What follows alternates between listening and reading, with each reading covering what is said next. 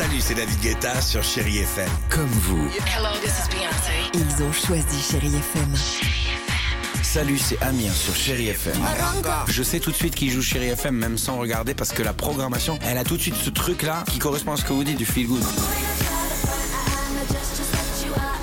Écoutez Chérie FM et changez d'état d'esprit, d'aller mieux, d'être un petit peu plus heureux. Chérie FM, feel good music.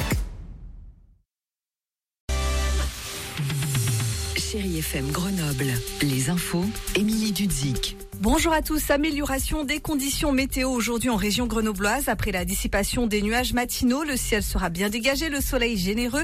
Les températures sont toujours de saison, 10 degrés ce matin à Uriage, à Saint-Martin-le-Vinoux également.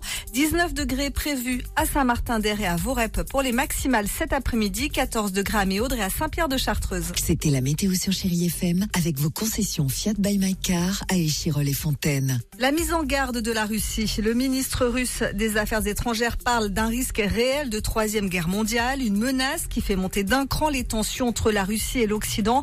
Une quarantaine de pays se réunissent donc aujourd'hui en Allemagne, autour des Nations Unies, pour évoquer des nouvelles livraisons d'armes à l'Ukraine. Sur place, la bataille de Marioupol continue. L'usine Azovstal résiste toujours. 100 000 civils seraient encore bloqués sur place.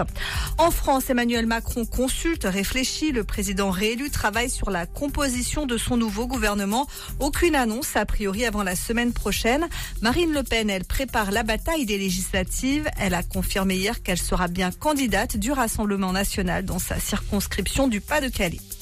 Le salon Mountain Planet a ouvert ses portes à Grenoble. L'événement est dédié à l'aménagement en montagne. Il réunit des acteurs venus du monde entier pour envisager une autre façon de vivre la montagne. Axé sur l'évolution numérique et la protection de la nature, les élus et les exploitants rencontrent des start-up et des grands groupes spécialisés. On notera quelques innovations comme des dameuses qui fonctionnent à l'hydrogène ou au carburant végétal, ou encore des panneaux solaires pour faire fonctionner les tapis roulants de ski.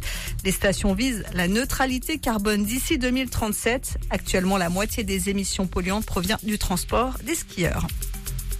À Grenoble, l'agression et l'image du visage ensanglanté de la présidente de l'UNI avait été largement diffusée sur les réseaux sociaux la semaine passée.